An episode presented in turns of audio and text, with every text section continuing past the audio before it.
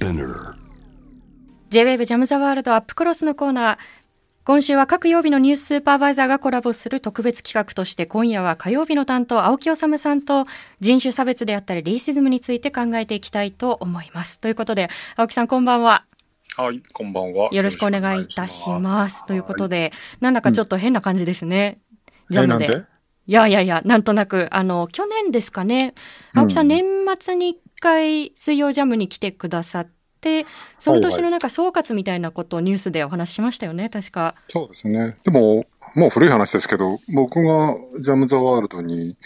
の、その、なんていうのかな、こう出演するようになったきっかけは安田さんですからね。そうでしたっけ？あ、青木さんゲストで来てくださったんですよそう。そしたら、あの、なぜかそれから僕もジャム・ザ・ワールドに関わるようになったんですから、安田さんが、あの、なんていうか、女神ですよ。女神様です。女神今、はい心にもない顔してましたよ。あの、ズーム越しにですね、あの、顔がちょっと見えますので、今日はよろしくお願いいたします。ちょっと心の中が顔に出ちゃうタイプなんですけど、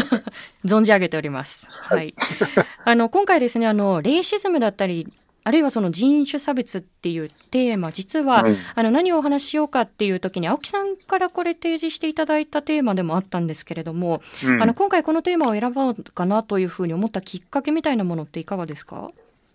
まあ、あの、いろいろありますよね。一つは、これ今日多分お話しできればするんですけれども、うん。あの、安倍政権が、まあ、えー8年近くにわたったんだけど、まあ、退陣をして新しい政権できたんですが、まあ、その安倍政権をどう評価するのかっていうのは、いろいろな評価はもちろん人によってあると思うんですけれども、うん。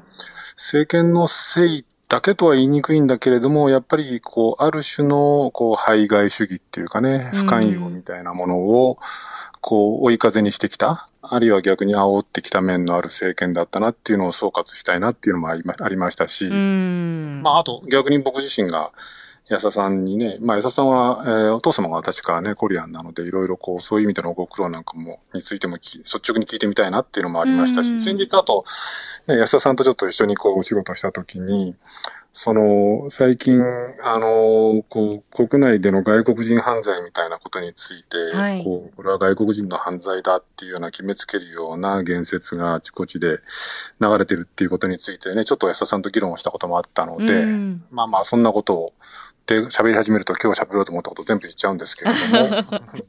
そんなこともあって、今日ちょっとお話をしてみたいなと思った。そうですね。本当にこう、どれを切り口にしても、こう、1時間、2時間話せるような、あの、うん。話題かなというふうに思うんですけれども、はい。あの、それに関連して言うと、やっぱり最近気になっていることの一つが、その、まあ、大坂なおみ選手が、あの、試合に出るたびに、まあ、犠牲になった方々の名前をマスクに書いて、で、うん。まあ、それによって、その人種差別に、こう、ノーっていう意思を表示する、表明するっていうことがありましたよね。うんで、うん。それに対して、まあ、彼女をこう叩くような言説みたいなものがわーっと日本の中ではこう湧いていって、うん。まあ、それに対して私自身ももちろんその違和感はあるんですけれども、うん。このブラック・ライブズ・マターをめぐる全体の動きもいいですでもいいですし、まあ、うん。大阪選手をめぐる声でもいいんですけれどこの動き何か青木さんお感じになることってありますか？そうですね。あの、昨日もちょっとそのジャム・ザ・ワールドで少し話したのかな。うんあの、要するにね、ブラック・ライブズ・マター、あの、これ、スポーツにこう、ある種の政治的メッセージを持ち込むってことの是非みたいなものがね、これはおそらく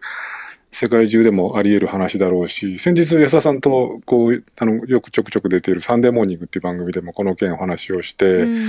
その政治的なメッセージをススポーツの場で発することの是非っていうのはいろいろな見方があるんだけれども、しかしこれはその、大坂なおみ選手にとってみると、ある種の人権問題でね、うん。で、人権をその踏みにじられているものがやめてくれっていうメッセージを発するっていうのは、こう、いわゆるこう政治的な発言とも少し違うっていうところもあるし、うん。ただ日本国内での受け止めってどうも、こう、安田さんもそうだと思うんですけれども、その、まあアメリカの話だよねとかね、うん。あるいはその黒人の話だよねっていうようなこう回収のされ方が多くって、うん。例えば典型的だったのは、その、ナイキジャパンなんかがね、安田あの、大阪直美さんをフューチャーした広告、あの、CM で、その、安田さん、あの、大阪直美さんのそういうメッセージっていうものを結構前面に出したコピーを作ったのに対して、はいはい。日本企業は、ね、原宿に行きたいとかね、その可愛らしさみたいなところを全部出して広告を出して、逆にその日本の企業が日本国内でもこう批判をされるっていうようなことの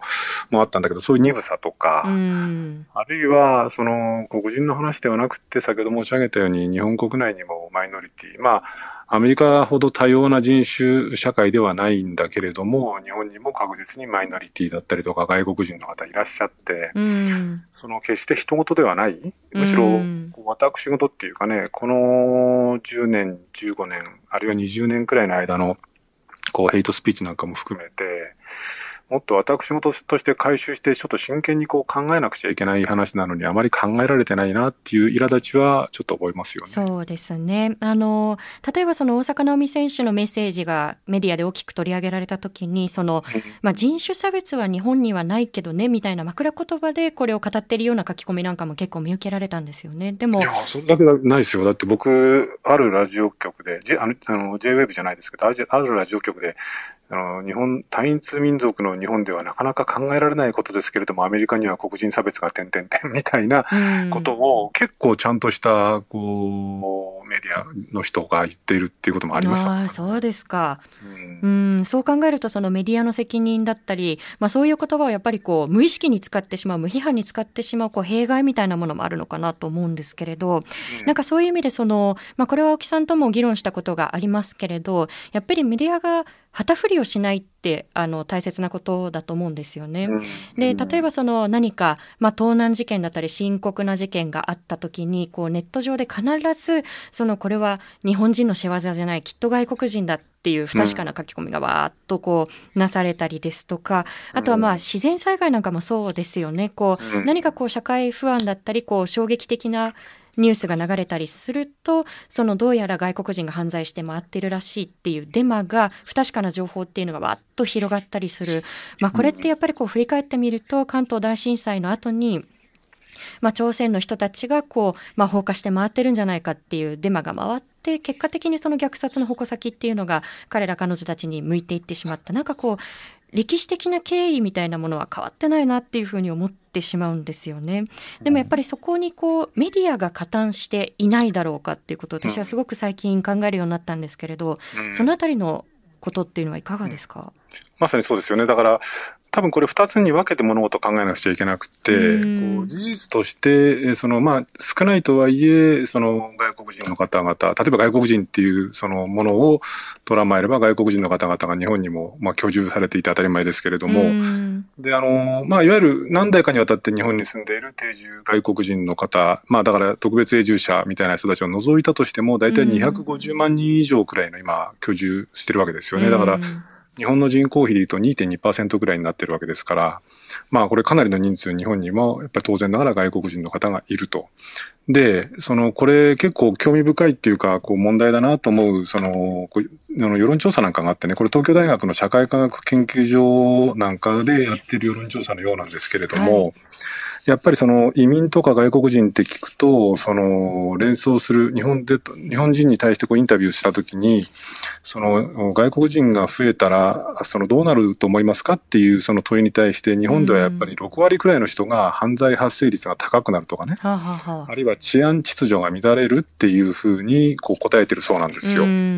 で、でもところが実際のデータを見てみると、これ手元にあの、これ、法務省の犯罪白書が、のデータがあるんですけれども、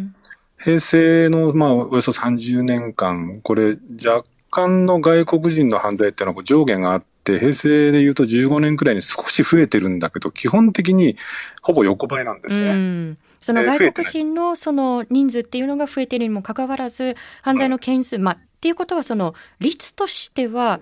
下がってるっていうことになりますよね、つまり。率としてはね、多分ね、いろんなデータもあるようなんですけれども、少なくとも日本人の犯罪を起こすか、起こす、起こす確率よりもはるかに高いとかってことはない。逆に言うと、犯罪っていうのはこれ別に外国人に限らず、限らず日本人、僕もいろんな犯罪を、その事件記者として取材してきましたけれども、背景にあるのは貧困であったりとか、差別であったりとか、まあ、その苦しい状況の中で、あの、犯罪に手を染めてしまうっていうのは当然多いわけですよね。そうなってくると、仮に外国人の犯罪の割合が少し高いとしても、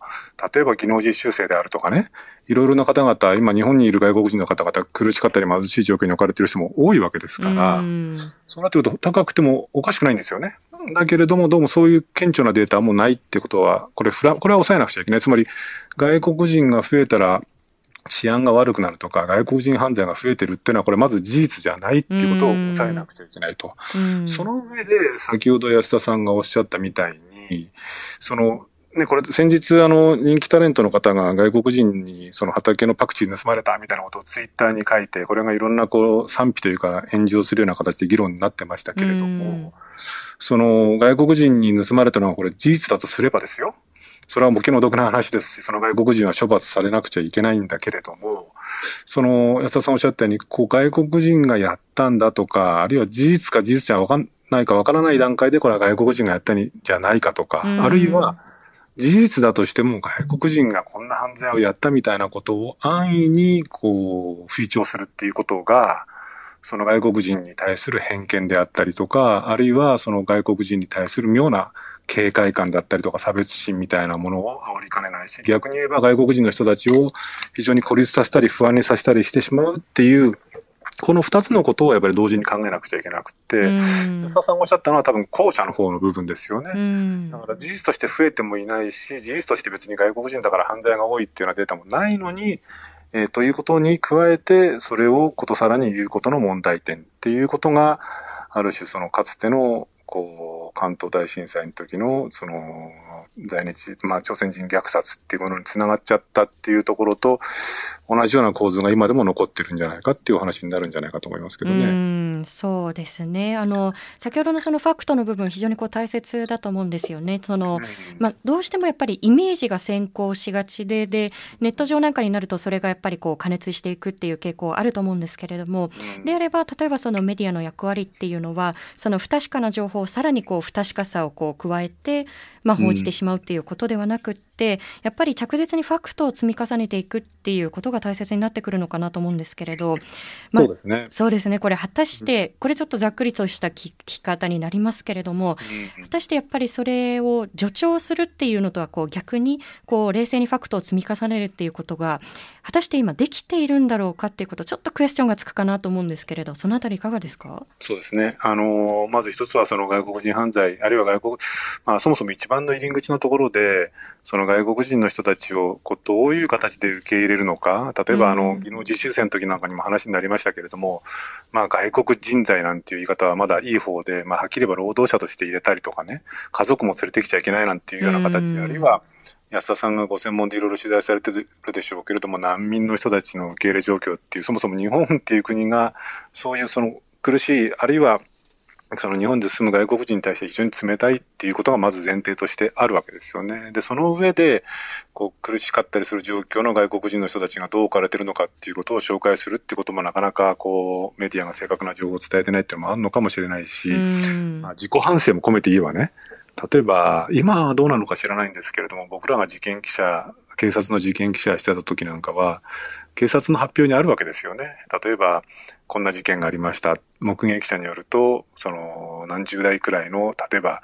例えばアジア系っぽい人だとか、あるいは外国人だったとかね、中東系の外国人だったみたいなことを警察の発表の中にあるんですよね。で、そうするとそれを僕なんかも確かね、その全く手を染めてないって言えば嘘になると思うんですけれども、記事の中にこう安易に書いちゃったりとかすると、逆に言えばそれがまたこう偏見だったりとかを煽ってしまいかねないっていう、そのメディアの責任ってことも少し真剣に考えなくちゃいけない。例えば、ね、ついこの間、あの、各地でなんかこう、小豚とかが盗まれたみたいな事件の時も、どうもその外国人ではないかっていうようなことを、こう、大手のメディアが逃わし、あの、匂わせたりすると、ネットなんかにはそういうのがわーっと広がってっちゃうわけですよね。だからその辺の注意深さっていうのは、そのメディアや報道の自由とか正確性っていう問題と、その人権っていうもののバランスはやっぱり取らなくちゃいけないんだろうなとは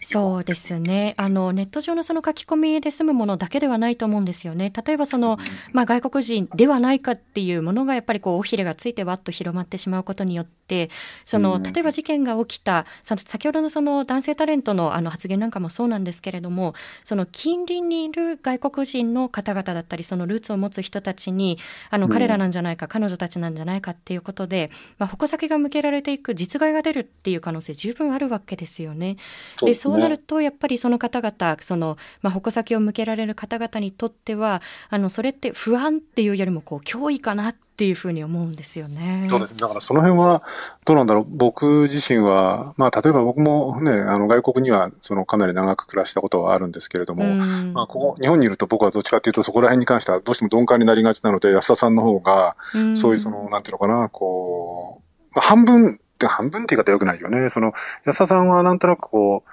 そういうのが僕よりもわかるのかなっていう気もするんだけど、まあ、ただ、あの、ちょっと後半に行く前にこれは、あの、お伝えしたいなと思ったんですけれども、うん、例えばその人種差別だったり、そのレイシズムの問題に、あの、もしかすると自分のルーツだったり、出自によって、実体験でより敏感にこう反応しているところっていうのは確かに否めないし、あると思うんですよね。でも、やっぱりその在日コリアンのルーツだから声を上げるんではないんですよね。こう、あの自分のルーツに限らず、こういう問題はやっぱり良くないよねっていうふうに声を上げられる人間でありたいし、ジャーナリストでありたいと私は思っているので、ちょっとそういう前提で後半も進めていけたらなと思います。はい、ここで一曲聴いていただければと思います。はいはい、僕が今日選んでみました。えー、ビリー・ホリデーの Strange Fruits です。青木さん、引き続きよろしくお願いいたします。はい、よろしくお願いします。ちょっと前半の流れを引き継ぐようですが、えー、うん、リスナーの方からメッセージ、ご質問いただいています。ラジオネーム、はい、ネオさんからありがとうございます。ありがとうございます。青木さんに聞いてみたいこと、世の中から差別や偏った考え方を減らす目的で、メディアが十分に役割を果たすためにはどんな点を変えるべきだと思われますか？最近の報道を見ると海外含めて少数派の意見に耳を傾けようとしない傾向がメディアにも強まっていると感じるのですがということで青木さんいかがですか？これは難しいですよね。あの、僕自身がメディアの仕事にも、かれこれ四半世紀近く関わってきたので、まあちょっと自己弁護も込めて言うと、だいぶ、こう、変わってはきてるんですよね。あの、それはいろんな意味での、こう、まあ、ジェンダーの問題もそうだし、あるいはそのマイノリティの問題もそうですし、そのいろんな形で変わってはきて、少しずつ少しずつ変わってはきていて、まあ、ある種良くなっている面もあるんですけれども、なかなか、こう、変わらない。で特にね、その今、あの、メールくださった方みたいに、最近その、ちょっと、これはメディアだけじゃなくて日本社会、まあ世界も全部そうでしょうけれどもね、世界的にもそういう不寛容、それから排他、あの、排外主義みたいなものっていうのがものすごく強まってて日本まで描いてはない。っていう意味で言うと、やっぱりその政治の問題も大きいですし、まあ、それに引きずられがちなメディアの問題、まあ、特に日本社会の場合は、その、ね、さっき安倍政権の問題を話しましたけれども、はい、2000年代に入ってから、まあ、あの、日朝首脳会談の影響っていうのがね、やっぱりすごく大きかったんだけれども、北朝鮮っていうのがひどい国だっていうのは、まあもちろんひどい国なんですけれども、北朝鮮に対する、まあ、拉致問題の憤りみたいなのをきっかけにして、その、まあ、北朝鮮叩きだったら何でも OK みたいなものが、こう、あっという間に例えば、喧嘩ブームみたいなね、韓国に対するその嫌悪感をあらわにするっていうような動きになったりとか、あるいはヘイトスピーチをかなる団体なんかがわっと登場してきて、で、まあこの辺ちょっと僕できたら、まあ安田さんとお話したいなと思ったんですけども、ある種日本社会っていうのが、こう、長期のこう経済的な低迷状態に入り、うん、かつ、その、まあそれまでアジアではナンバーワンで世界で2位だって言ってたんだけれども、えー、2010年に中国で GDP で抜かれ、うん、去年韓国にも、えー、個人 GDP では抜かれて、で日本社会もやっぱり閉塞感がすごい高まってますよね。でそれも今更の話ではなくて、まあ、財政の問題であったりとか、社会保障だったりとか、まあ、その少子高齢化によって将来どうなるかわからないみたいな不安感っていうのが高まると、やっぱりどうしても、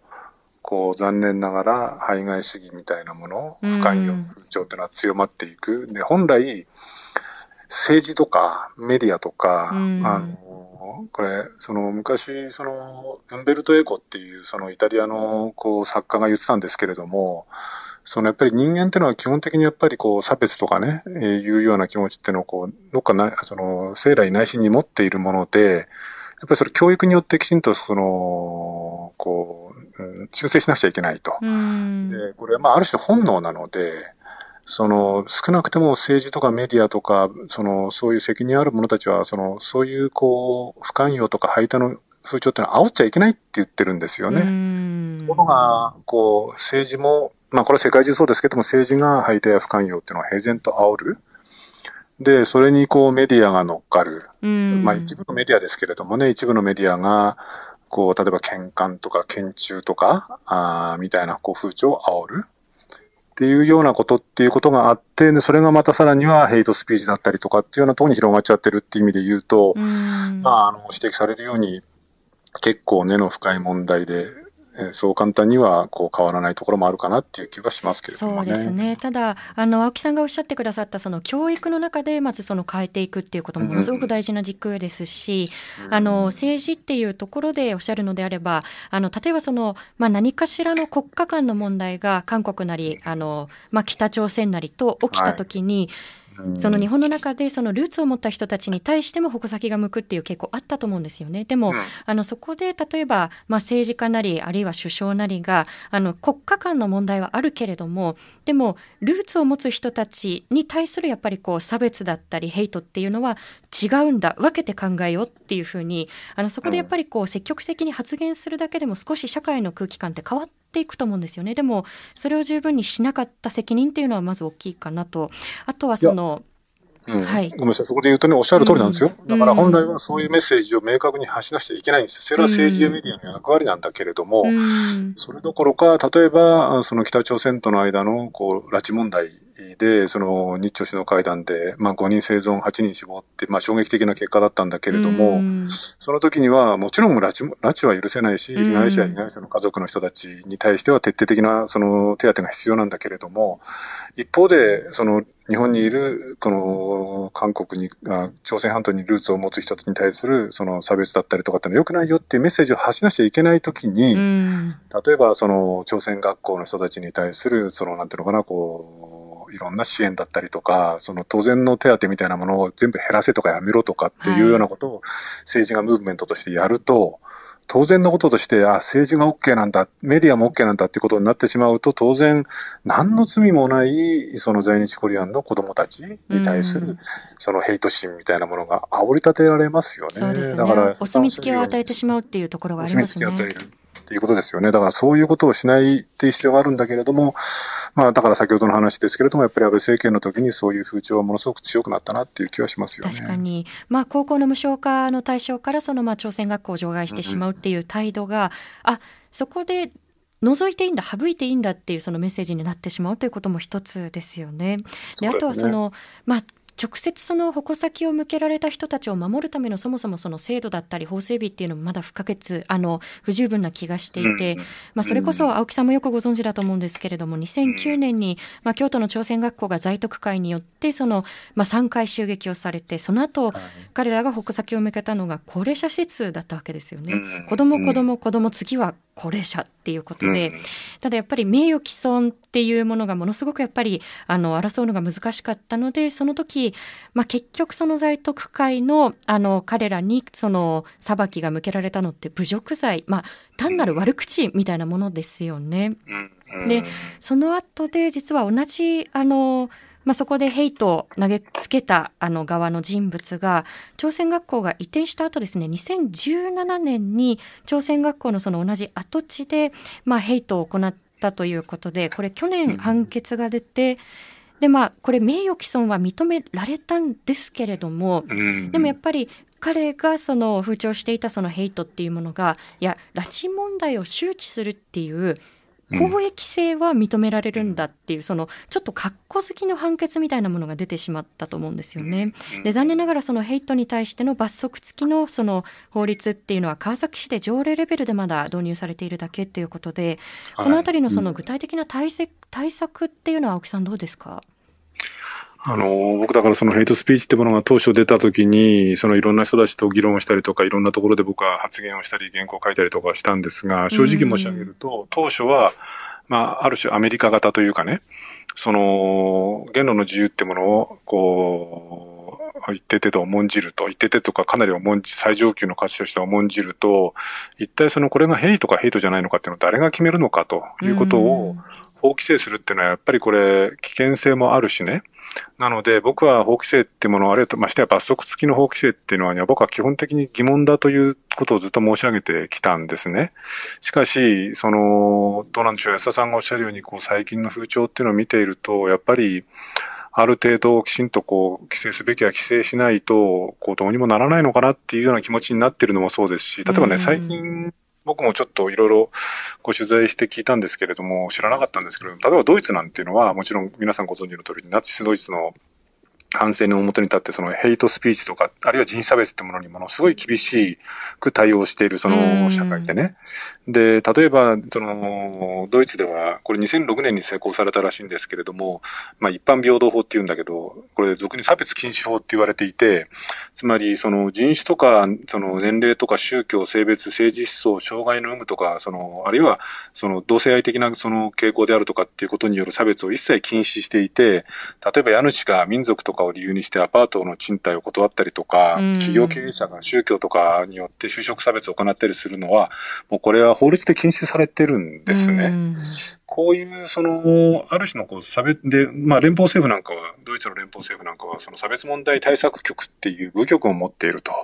日本の場合なんか法務省なんかが差別の問題とかってのやってるんだけれども、やっぱりこう、ヘイトスピーチだけにとどまらず、やっぱりこの差別をこう、あらゆるところからこう禁止していく。僕の知り合いなんかでも外国人の方でアパート借りられないとかなんていうのはもう今でもあるんですよね。なので、そういうところも本当にこう手当てしていかなくちゃいけないんじゃないかなっていうようなことを僕も最近は考えてますけど、ね、そうですね。まあ、あの、先ほどのその青木さんに立ち返る、青木さんの話に立ち返ると、やっぱりドイツってこの法制度単体でちょっと見られがちですけれども、うん、でもやっぱりどうしてこの法律できたんだっけなんでこれが必要なんだっけっていうことを歴史教育を徹底してセットで行われていると私は感じるんですよね。うん、だからやっぱりただまあそのドイツでもね、あの、結構ね、そのドイツのための選択肢とかっていう、まあいわゆる、うん、AFD ですね。はい。ナチズムみたいな政党が出てきちゃうわけですけどね。うん、そうですね。ただ、やっぱりそれに対するカウンターカルチャーっていうのも育っているので、うん、まあそのあたりはちょっとドイツの例なんかもこれから深く見ていきたいなと思うんですけれども、そうですね。ね、ちょっとまだまだこの話題でお話ししたいことはたくさんあったんですが、